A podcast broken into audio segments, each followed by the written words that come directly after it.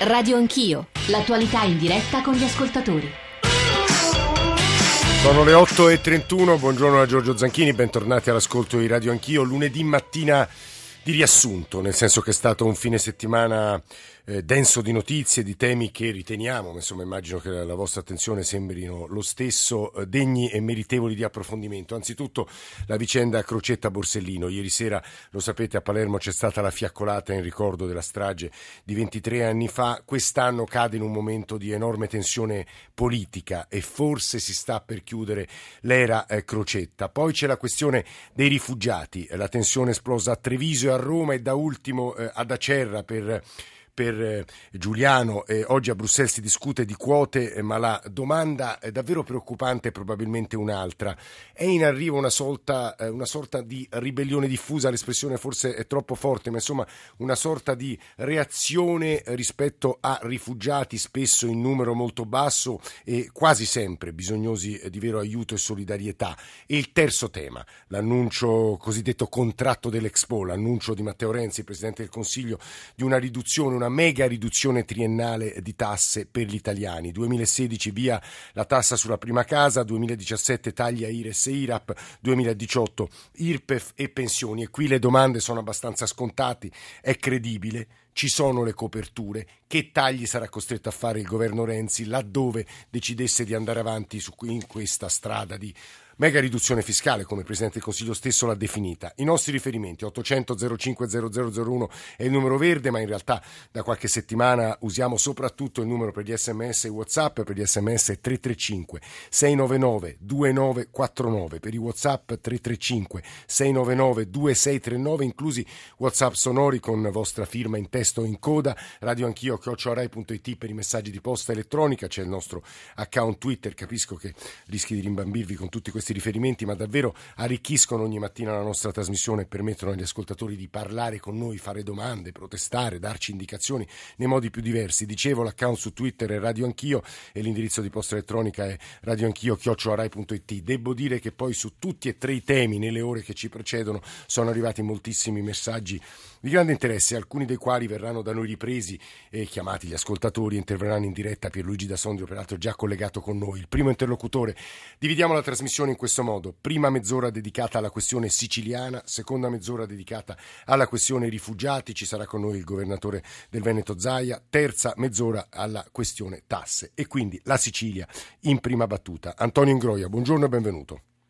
Buongiorno a voi. Antonio Ingroia è stato magistrato, eh, è, stato, è responsabile della società della Regione Sicilia, ha quindi un rapporto di vicinanza, anche credo di amicizia eh, con Crocetta, è stato leader di Rivoluzione Civile. Allora Ingroia, Crocetta si è, stiamo cercando al telefono, abbiamo un appuntamento con lui, probabilmente interverrà Radio Anch'io un po' più tardi, ma insomma Crocetti, Crocetta dice io non ho intenzione di dimettervi, di dimettermi se il Partito Democratico lo vuole, vuole che io faccia questo passo passo in ultima analisi sarà un golpe. Lei ha un'idea così radicale come Crocetta in Groia? Beh, eh, avrà le sue ragioni per dirlo. Io, io ho un'idea molto, molto chiara che bisogna tenere distinte la questione politica dalla questione sulla famosa intercettazione. Allora, la questione politica non entro, ci sono o non ci sono i presupposti per una sfiducia e faccenda interna al PD.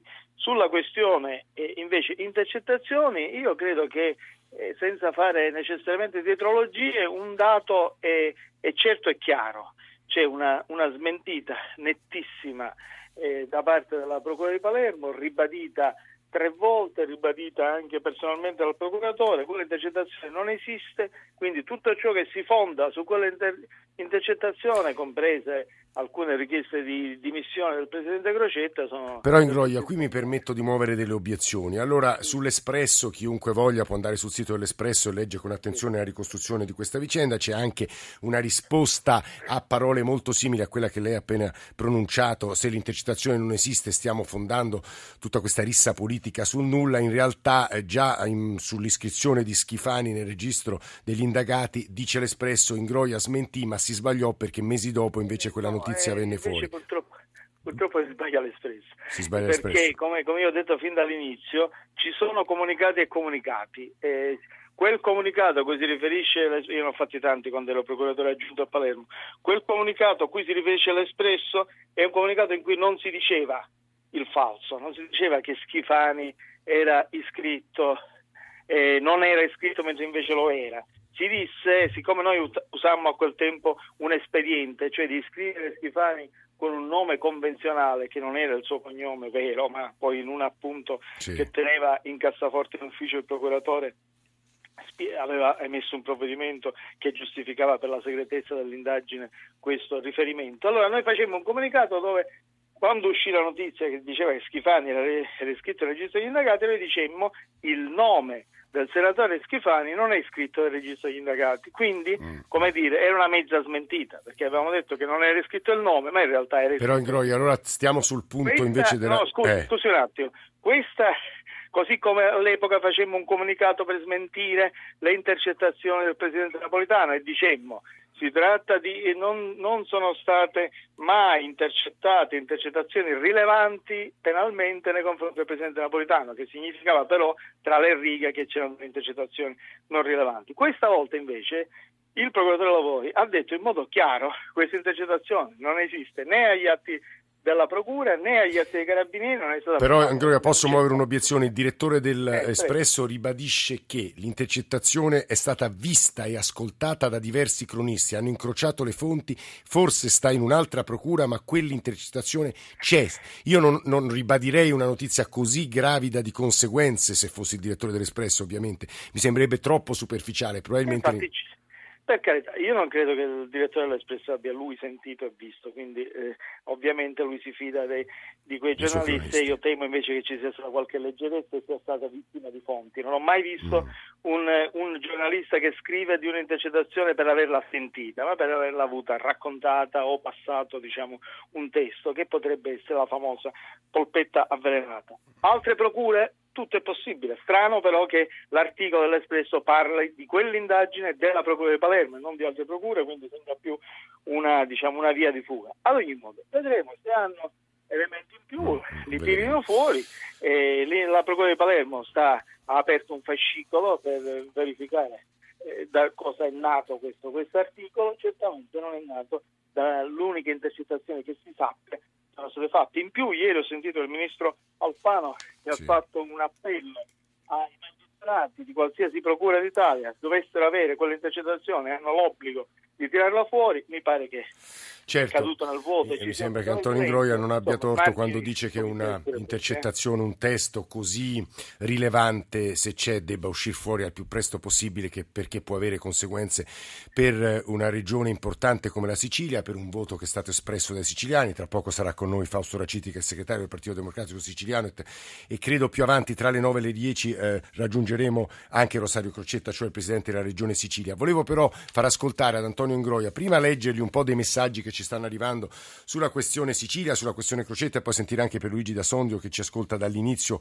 Eh, ecco, che senso ha parlare, scrive Antonio Omero da Catania, di aria fritta senza la sostanza? Dov'è l'intercettazione? Io non stimo Crocetta, sinceramente parlando, ma screditarlo in questo modo, usando un vero e proprio complotto politico, mi sembra uno sbaglio e un episodio di rara gravità. Pier, eh, poi ci sta sempre sulla Sicilia Mario Damiliano, sulla vicenda Crocetta Borsellino Borsellino. Manca l'opinione di Leoluca Orlando che è rimasto silente sulla questione, non, non, ne sono sicuro, con altri presidenti della regione Sicilia ci sarebbe eh, un'altra canea mediatica, in realtà Crocetta è debole politicamente e può essere davvero vittima dei poteri forti, che è un po' la tese del Presidente stesso. E infine vi leggo Bernardo da Sant'Ambrogio di Torino, sulla questione siciliana vedo come al solito tanta nebbia, tante lotte di poteri che per un cittadino comune non siciliano sono molto difficili da interpretare. Pierluigi da Sondrio, buongiorno, benvenuto. Eh, beh, avete già detto tutto voi, eh, nel senso che quello, quello, che ho scritto è che non si può eh, far dipendere eh, la politica di una regione italiana o il destino politico di una persona da un probabile falso, perché eh, dopo tutte le smentite della Procura questo, questa intercettazione ha, tutte le probabilità di essere un falso, per cui, per cui, non si può far dipendere da quello. Ci sono altre motivazioni, un altro discorso, però questa, questa, questa intercettazione non dovrebbe far dipendere la, la situazione della, della giunta della giunta siciliana, visto questo che molto probabilmente si tratta di un fatto. Questo è un punto di grande interesse, nel senso che i critici politici di Rosario Crocetta, anche il Partito Democratico, accusano Crocetta di aver governato male, a prescindere dalla gravità o meno e dall'esistenza o meno dell'intercettazione. C'è un'ultima domanda che vorrei rivolgere a Antonio Ingroia, ma che in realtà si appoggia su quanto ci scrivono gli ascoltatori su questo tema. Ne cito un paio per tutti. Gianni da Verona, un WhatsApp, intercettazione a parte che è orribile, Crocetta ha completamente fallito. Tasse al massimo delle aliquote, nessun piano rifiuti, sono messi peggio che in Campania, il deficit nella sua gestione è aumentato, il, de- il debito della Sicilia eh, è stellare, tecnicamente fallito, in realtà dovremmo giudicarlo su quello. Un altro messaggio, Tutino, ma come mai è evidente ormai da tempo che si cerca ad ogni occasione di eliminare i pochi politici preparati, seri e onesti ancora rimasti e tra questi c'è il presidente Crocetta, il sindaco di Roma Marino, sono pericolosi perché sono corpi estranei, danno fastidio e quindi vanno rimossi nell'indifferenza generale e con poca informazione. Antonio Ingroia, chiudiamo su questo punto. A un certo punto i siciliani hanno il diritto anche di giudicare politicamente Crocetta. Immagino che lei mi risponderà sì, ma alla fine della legislatura per carità, è chiaro che eh, il Presidente Crocetta è stato eletto con grande, con grande entusiasmo, con grandi promesse, la rivoluzione crocettiana da lui promessa e eh, sono anch'io siciliano, faccio anch'io ancora eh, politica del movimento Azione Civile, la mia posizione è una posizione critica nei confronti del bilancio attuale del governo. È anche vero eh, che non è tutta colpa di Crocetta, la sua responsabilità politica, ma alle spalle una maggioranza assolutamente fragile, si sono avvicendati un numero di, di assessori infinito è diventata oggi una giunta politica, il PD, dentro il PD che dovrebbe essere il partito che lo ha espresso e sono venute spesso spinte eh, critiche e quindi obiettivamente credo che, che, è vero che il bilancio è estremamente deludente e deficitario, non credo che siano prevalenti le responsabilità individuali di Crescita che ce l'ha messa tutta, ma, ma non aveva probabilmente non ha ancora oggi la forza e la spinta politica per, per attuare Antonio Ingroia, grazie per essere stato con noi a Radio Anch'io. Sto per andare dal segretario del Partito Democratico Siciliano Fausto Raciti, leggo una, due righe di un'ANSA, il GR1 delle 9 immagino che ci darà qualche dettaglio. Quattro italiani sono stati rapiti in Libia, l'ho appena reso noto la Farnesina. Fausto Raciti, buongiorno, benvenuto. Grazie per l'invito. Ha sentito la coda Raciti, eh, che è il segretario, lo ripeto, del Partito Democratico in Sicilia, la coda dell'intervento di Antonio Ingroia. Veniva evocato non solo da Ingroia, anche da diversi ascoltatori un'imminente fine della legislatura, poi un percorso di consultazioni e elezioni anticipate. Siamo già a questo punto, Raciti?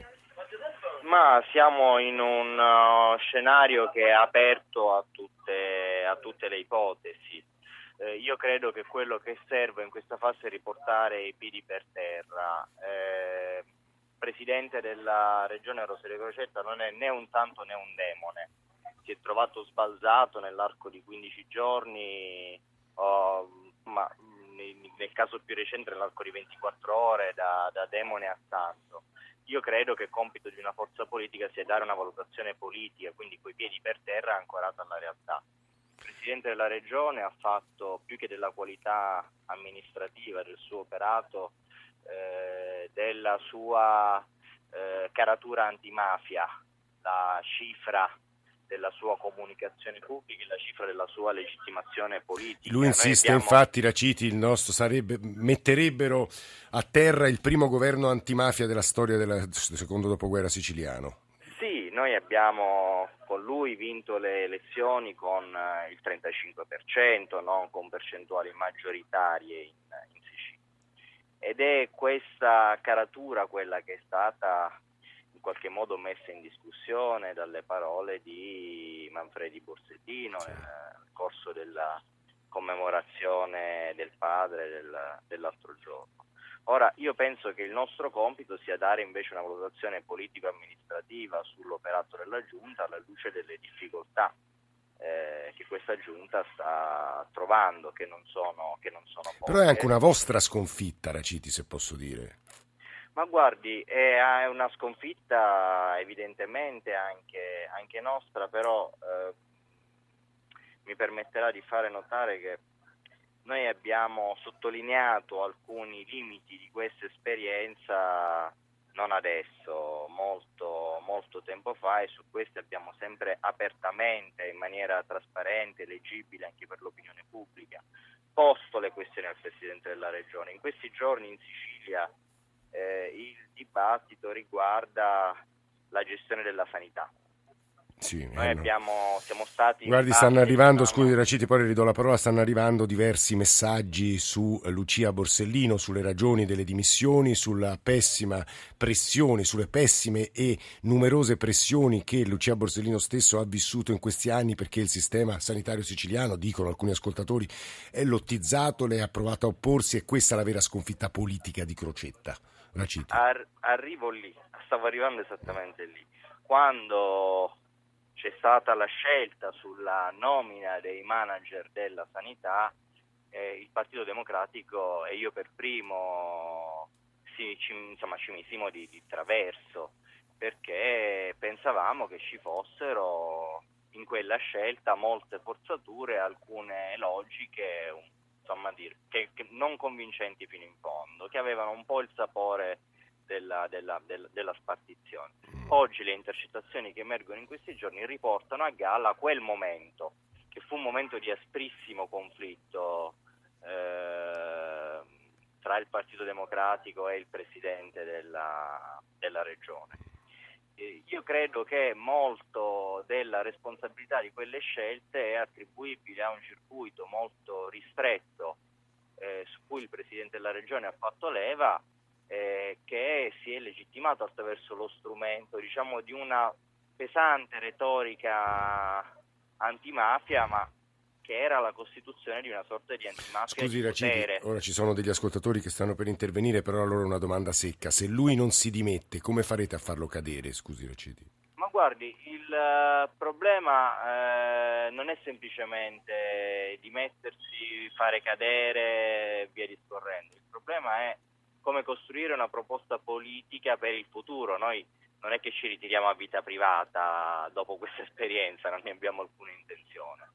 Eh, come costruire questa cosa qui, questo percorso qui è un fatto che riguarda non solo noi ma anche gli alleati del Partito Democratico, riguarda il Partito Democratico Nazionale, riguarda tutti noi ed è un fatto che va eh, come dire, letto con la giusta cautela, con la giusta intelligenza ma anche con la giusta eh, come dire, fermezza.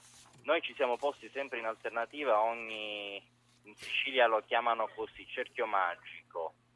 Eh, non è un'espressione nuova, è un'espressione molto abusata per la verità nel gergo, nel sì, gergo politico. C'è un po' dappertutto questo cerchio magico. Esattamente, Insomma, ogni, potere, ogni potere, ogni carica monocratica è suo cerchio magico, ormai è un, un, come dire, non è più un optional, è quasi un, è quasi un fatto Raciti, no, su questo normale. punto lei è stato molto chiaro, vorrei farle ascoltare una questo telefonata. è il punto vero del conflitto.